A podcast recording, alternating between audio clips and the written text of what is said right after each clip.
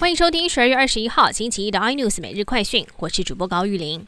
元旦节前夕，疫情拉警报，英国单日新增确诊数再创新高，二十号一天近三点六万人染疫，创下疫情爆发以来的新高数字。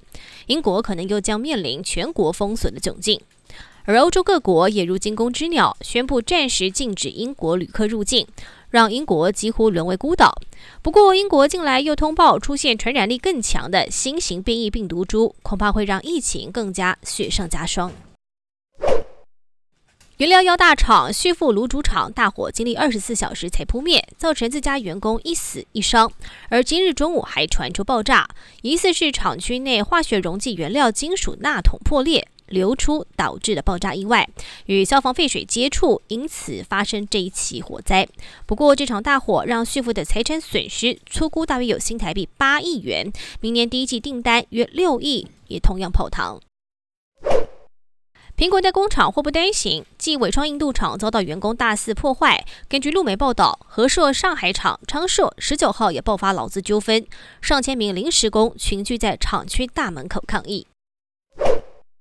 特斯拉最大劲敌来了，这是苹果首款电动车 Apple Car 将提前问世。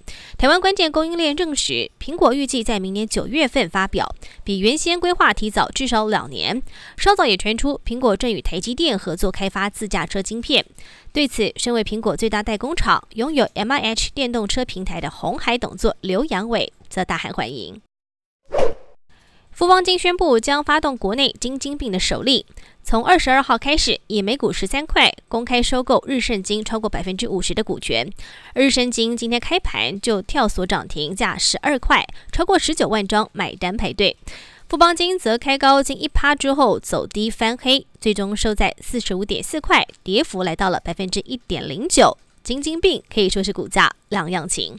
更多新闻内容，请锁定有线电视八十八 MOD 五零四 iNews 最正晚报，或上 YouTube 搜寻三立 iNews。感谢台湾最大 Podcast 公司声浪技术支持。您也可以在 Google、Apple、Spotify、KKBox 收听最新 iNews 每日快讯。